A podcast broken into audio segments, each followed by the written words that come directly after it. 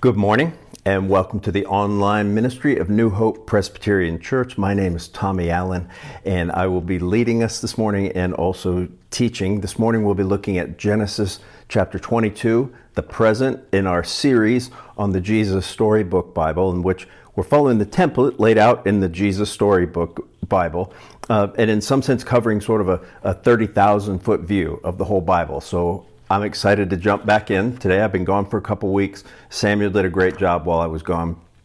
So this morning I thought I would begin with a confession of sin. Um, that typically in this online format, we're sort of adding elements of worship. And sooner than later, we'll actually hope to be meeting together in some context. And so you can look forward to that. But right now, if you want to follow along, you should be able to find the confession of sin in the description section.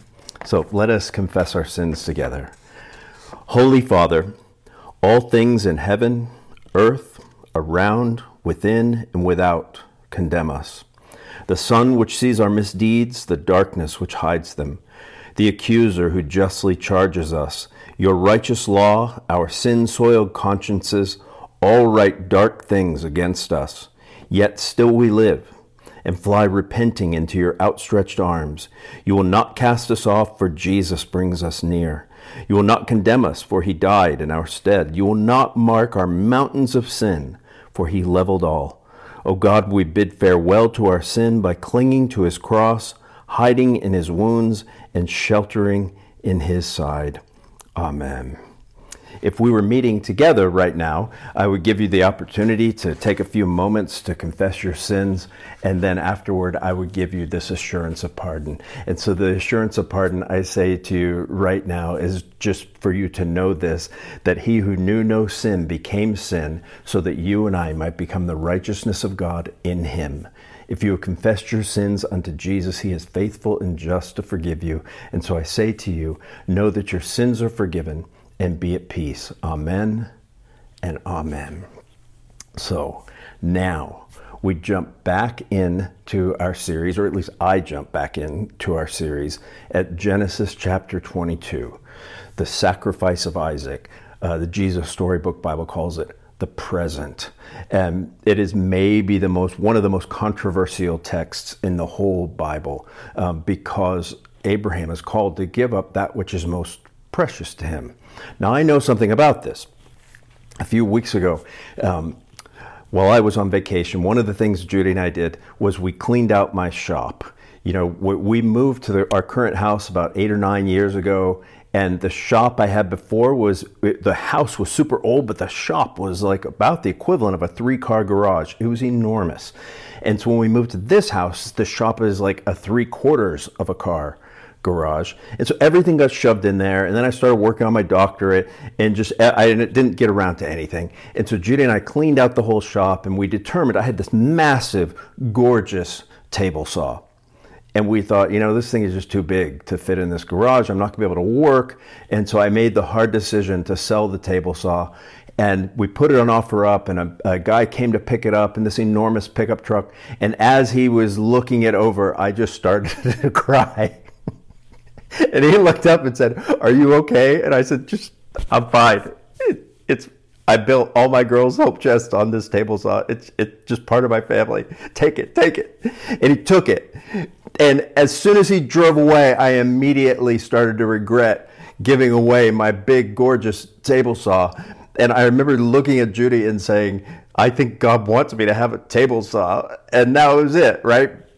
And so now think about the today's story where Abraham, after years, after decades of waiting for Isaac, the promised son, um, he's called to, to sacrifice him, to give it up. Can you imagine having to actually um, give one of your children away or give your, one of your children, sacrifice one of your children because God asks you to? Um, that'd be a big thing, I would imagine. And it is a big thing. And we're going to look at how big it is actually today. So we're going to look at three things as we consider the text this morning. We're going to look at a test of faith. We're going to look at evidence of faith. You're going to see Abraham's evidence of faith. And you're going to see the reward of faith, that how Abraham is rewarded at the end of this text. So let, let me begin by we talk about the first point, a test of faith. I just want to read the first three words because the first three words really set up this whole text. And the first three words of chapter 22 say, after these things. Okay? After these things, God tested Abraham. Now, what things are is the author, is Moses referring to here? And I think it's the whole story of Abraham. Going all the way back to Genesis 12. One of the things that's difficult about this type of series is you have to cover multiple chapters at a time. But I thought it'd be helpful to run through what has happened up to this point so we can actually get sort of the gravity of what God is asking Abraham to do. So remember in Genesis chapter 12, God calls Abraham and he says, you know, come and I will go to a land that I will show you, and I will bless you, and all the families in earth will be blessed through you. And Abraham goes. That's awesome. But even before chapter 12 is over, Abraham come, has this run in with the Pharaoh in Egypt, and he lies about Sarah being his sister and not his wife because he's afraid. And so Pharaoh takes Sarah into his harem. And so suddenly the promised son, the, the seed that eventually from which the Messiah will come from, is in jeopardy. Right? As soon as the call is done, Pharaoh takes Sarah. What's going to happen? Well, we know what happens that God delivers uh, Abraham from Pharaoh just as he delivered Egypt from Pharaoh. But what happens next? Chapter 13 uh, Abraham has conflict with Lot because they have so much livestock and they both can't fit in the promised land, at least not in the same place. And Abraham says, Lot, take whatever part of the promised land that you want. And he looks down at the valley of the Jordan and says it was well watered like Eden. Now we know it was the place also where Sodom and Gomorrah is, and that's not going to turn out too well for Mr. Lot. That comes a few chapters later. So in chapter 14, Lot is kidnapped uh, by these kings that are attacking Sodom and Gomorrah. Chapter 15, um, God makes this covenant with Abraham and he basically he re- reiterates i'm going to give you the land. The, your descendants are going to be greater than the stars in the sky.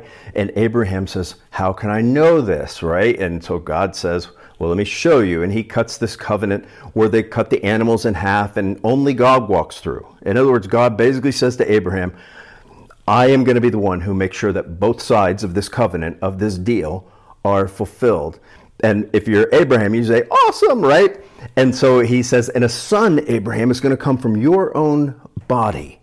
That's Genesis 15. And as soon as God says that, Genesis chapter 16, Sarah doesn't believe anymore.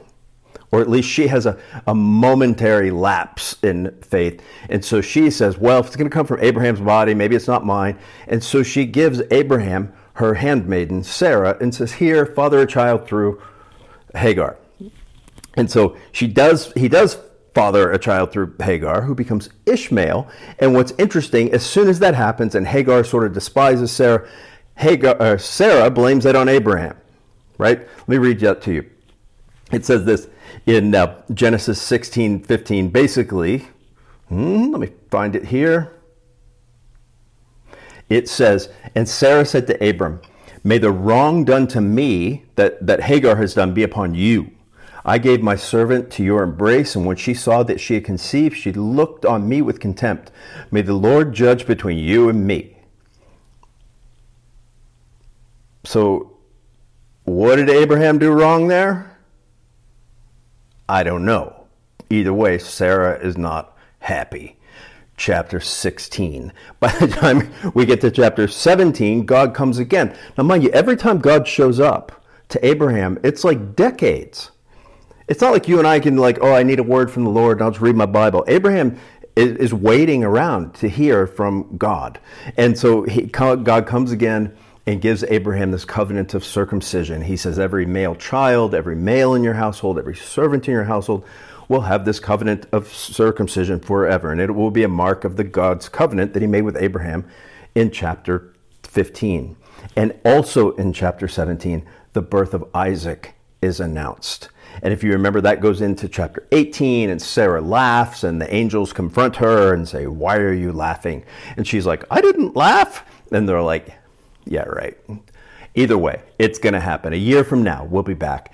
And in that same thing, basically, if you remember, that's when they say, oh, and by the way, we're going to rain fire and brimstone down on Sodom and Gomorrah. And Abraham intercedes for Lot. And he says, you know, what if there are 50 righteous people or 45 righteous people or 10 righteous people? And the angels say, no, no, no, no, no. A- Abraham, again, they go in and rescue Lot. Every time Abraham goes in to rescue Lot, that actually is putting himself in jeopardy. It's putting the promise in jeopardy. All of these things are in jeopardy now. Nonetheless, the rescue is successful. Sodom and Gomorrah are destroyed. Lot has that little, uh, how we say, indiscretion with both of his daughters, and that ends up plaguing Israel forever. Then in chapter 20, you think, okay, now what's what what else could happen here? And Abraham bumps into this guy, king named Abimelech, and Abimelech takes Sarah into his harem as well because Abraham becomes afraid after everything that's happened. Abraham becomes afraid. Abimelech takes Sarah, and we think, oh, there goes the promise again. Now, for sure, it's not going to happen. And God comes to Abimelech in a dream and says, da, da, da, da, you shouldn't be doing that. Abimelech gets upset at Abraham and he says, What are you trying to do to me? He says, God came and said that she's actually your wife, not your sister. And so they leave. Abraham leaves more blessed than he was to begin with. Then we get to chapter 21. Finally, Isaac is born. Isaac is born. Hagar and Ishmael move out of the house. Remember, Hagar and Ishmael were sort of a threat, at least in Sarah's mind. And Abraham cuts a treaty with this guy Abimelech. So by the time you end chapter 21, what you have is you have the land, Abraham is in the land that was promised, and it is peaceful, and the child of promise is now born. What could go wrong? That's where our text picks up today. Imagine Abraham finally saying, Wow, I'm 99 years old, and finally God has fulfilled all of his promises. All I have to do now is put my feet up, sit in a rocking chair, and not worry about much of anything until I just die and he can take on the family business. And then we have, it says, chapter 22, verse 1 after these things after all these things where it looks like god has finally delivered the, the promised land and the promised uh, messiah seed if you will it says after these things god tested abraham and said to him abraham And he said, Here I am. He said, Take your son, your only son Isaac, whom you love, and go to the land of Moriah, and offer him there as a burnt offering on one of the mountains of which I shall tell you. Skirt! right? Come on, man. That like that is just crazy, right? so uh, things are supposed to be fine, things are supposed to be peaceful, things are supposed to be copacetic. Everything is the way it's supposed to be, and now God is telling me to take my son, my only son, the son whom I love, to Mount Moriah and offer him up as a burnt offering.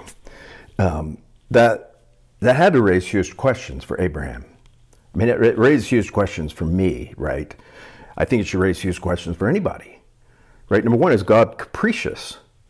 Is he just toying with Abraham like sort of the Greek gods used to toy with people? So he sort of strung him along for all of these years, and Abraham gets to the very end, and God's like, oh, one more thing. Is, is God just playing with him here? Or is this command, the command seems inconsistent with the promise?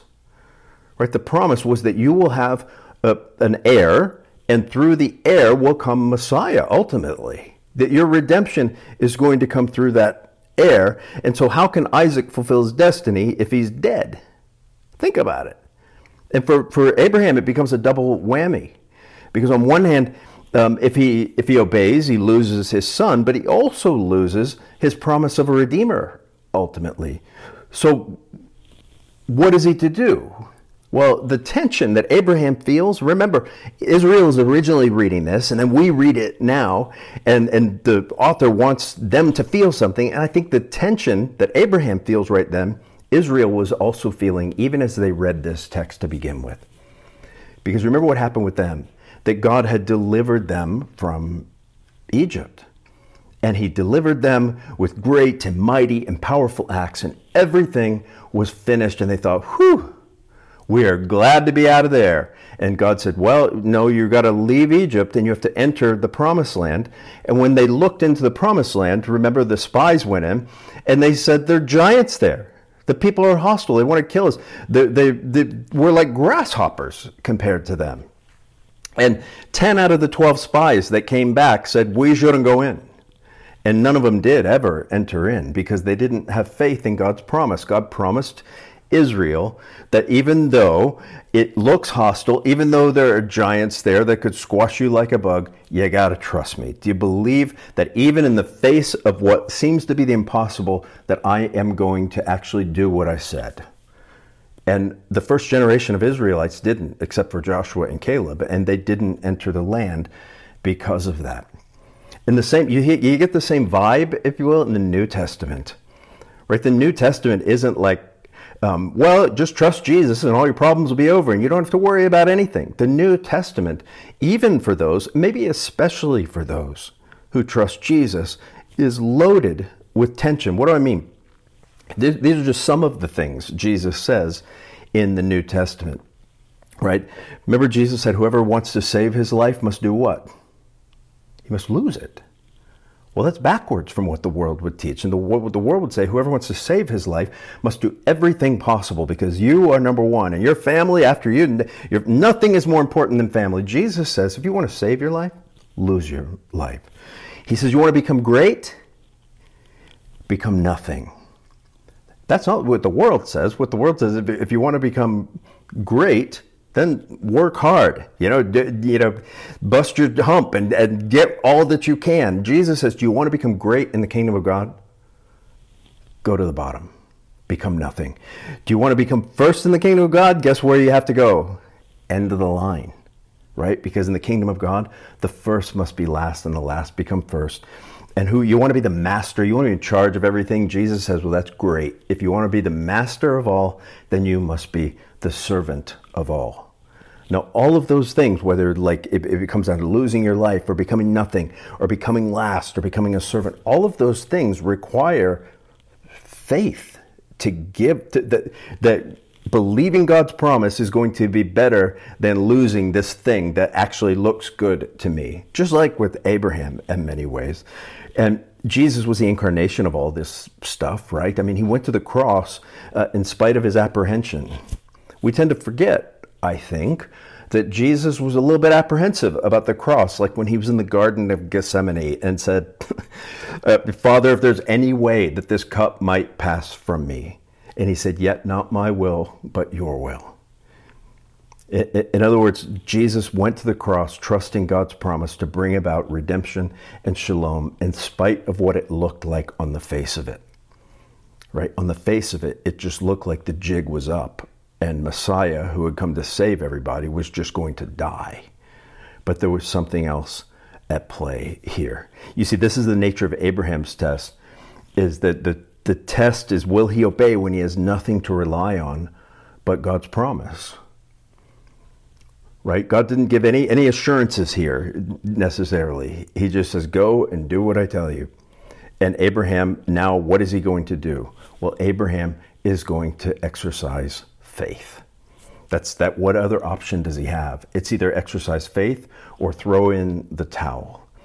And a lot for a lot of us, a lot of us are miserable because we try to live right on that sort of that razor edge between actually exercising faith and seeing what God will do and throwing in the towel and just quitting. And we hope if we just sit on the razor's edge long enough that sort of our problems and the struggles and the tensions in our life will go away. Guess what? They're probably not.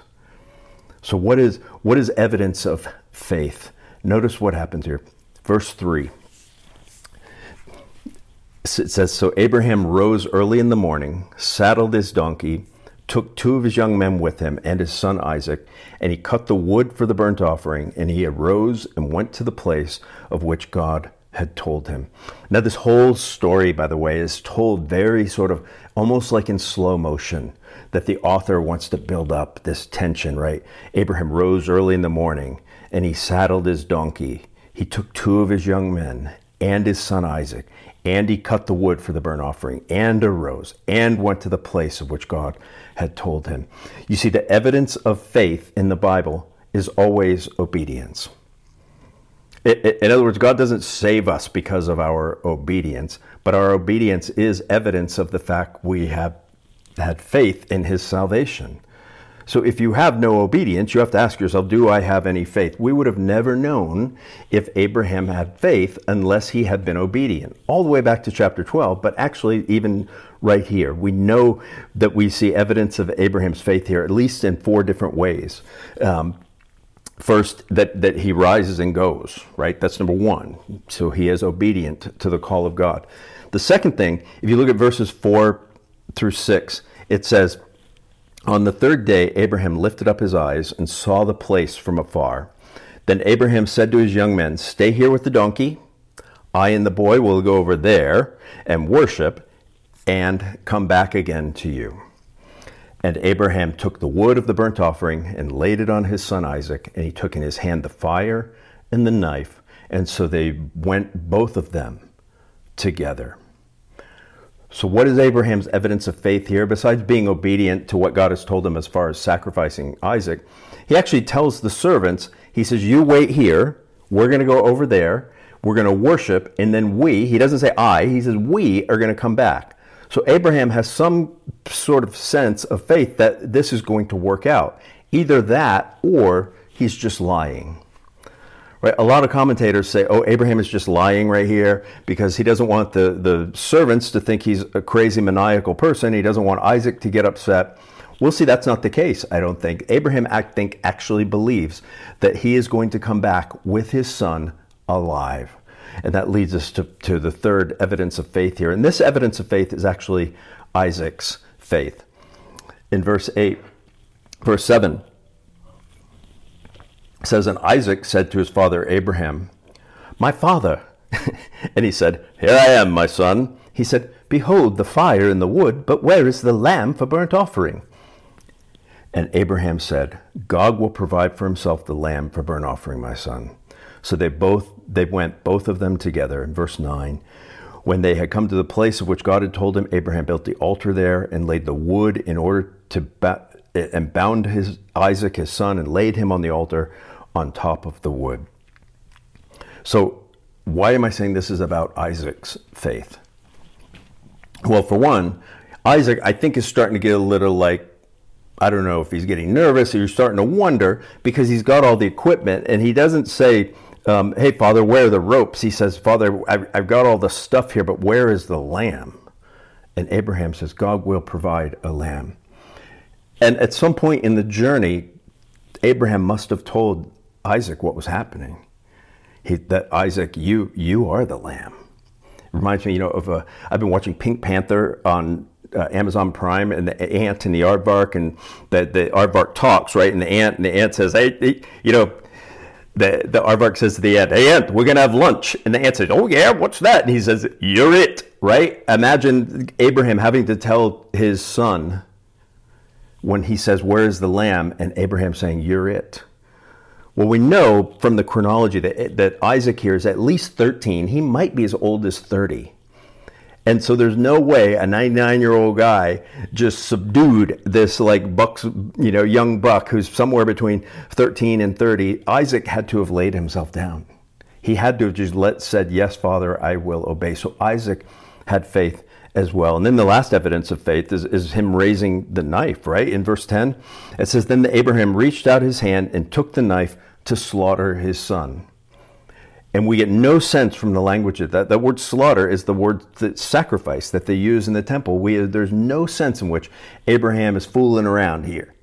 It isn't saying that Abraham sort of like raised the knife sort of slowly and he's waiting and he's counting like one, one thousand, two, one thousand. Okay, when I get to a million, that's when I'll do it. He was getting ready to do it. So we see that faith in four ways. Is one that he rose, two that he tells his servants he'll be back, Isaac submitted himself, and then finally Abraham was going through with the actual sacrifice. Now, how does Abraham pull that off in his heart? Because I don't know if I could have done it. Could you? How does he do it? And I think is it just blind obedience or or that God's going to work things out one way or the other? And I think the answer is no. I, in fact, I, I know the answer is no. Abraham didn't just believe in the promise of God, he believed in the power of God. Let me tell you what I mean by that. The New Testament helps us understand what was going through Abraham's mind as this event was was taking place. And Hebrews chapter 11 verse 17 says this, by faith Abraham when he was tested offered up Isaac and he who had received the promises was in the act of offering up his only son, of whom it was said, Through Isaac shall your offspring be named. And then in verse 19, he considered, that's Abraham considered, that God was able even to raise him from the dead, from which, figuratively speaking, he did receive him back. How did Abraham have the faith to sacrifice his only son? Was it just blind faith that God was going to work things out? No. I mean, there might, might have been some of that, but the reality was that Abraham, even all the way back in the Old Testament, believed that God was able to raise the dead. That when he tells the, the, the servants, we will be back, in Abraham's mind, I presume, is that even if this sacrifice goes through, God will raise my son from the dead. Abraham not only believed in the promises of God, but Abraham believed in the power of God. And he believed in the power of God to raise the dead. You see, you and I face all of these kinds of problems. And on one hand, it's easy to think, well, God promised that things are going to work out well in the end.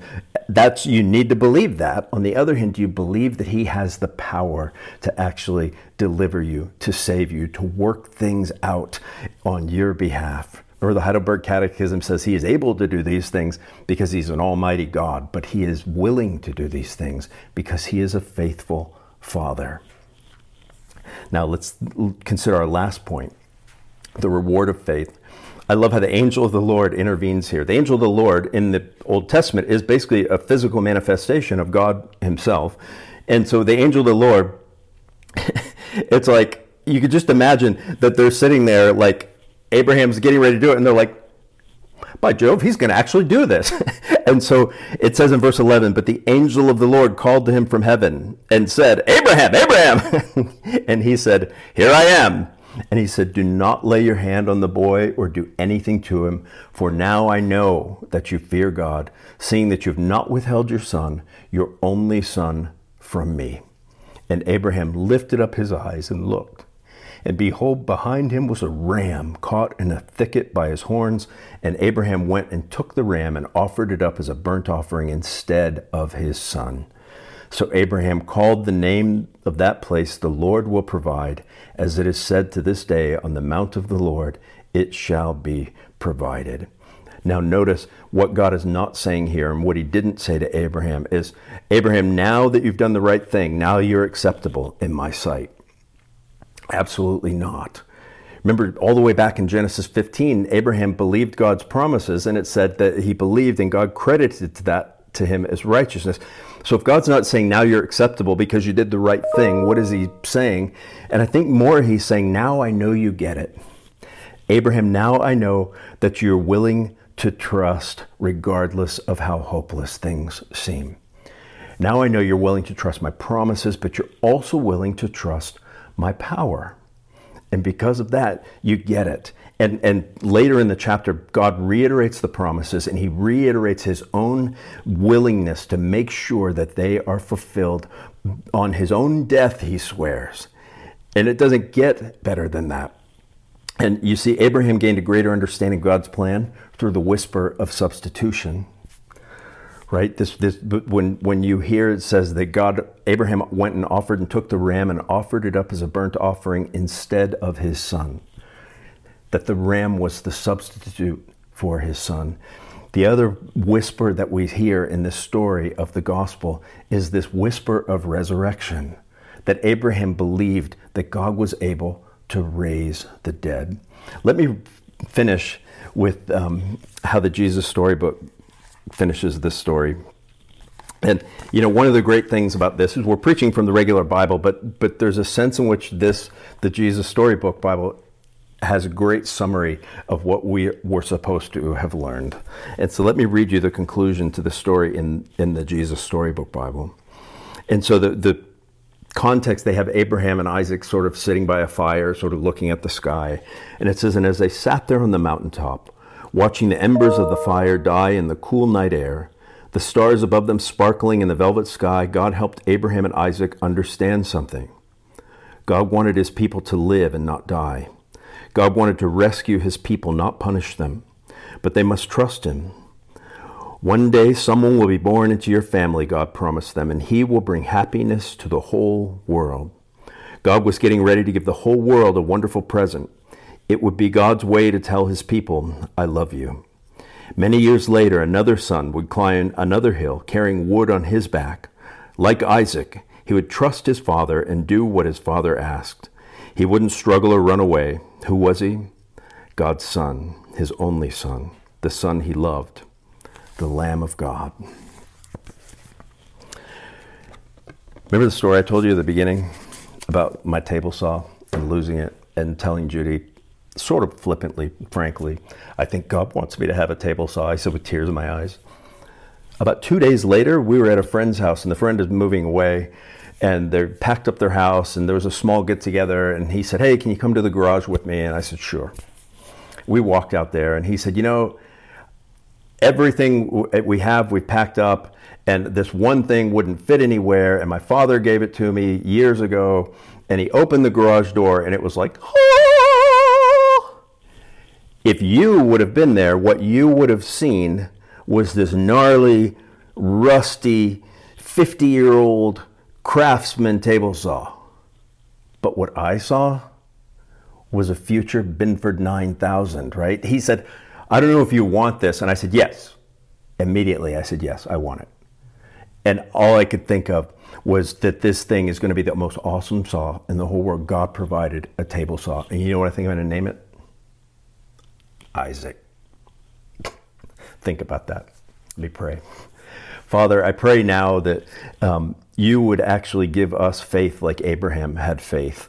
That as we face the trials and tribulations and struggles in our life, that you would actually um, give us faith to be obedient, but also faith to believe not just in your promises, but also in your power, that you are not only willing, but you are able to care for us and able to get us through any situation.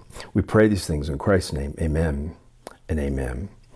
So I thought it was appropriate this morning as we conclude. Um, typically, during this time, after we preach the sermon, we would do uh, the, an offertory and we would take an offering.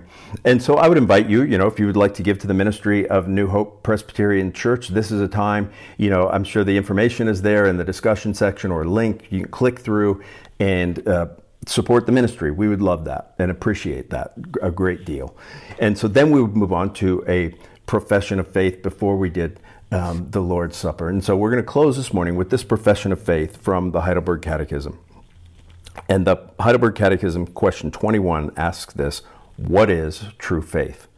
Answer True faith is not only a sure knowledge by which I hold as true all that God has revealed to us in Scripture, it is also a wholehearted trust which the Holy Spirit creates in me by the gospel, that God has freely granted not only to others, but also to me, forgiveness of sins, eternal righteousness, and salvation. These are gifts of sheer grace granted solely by Christ's merit.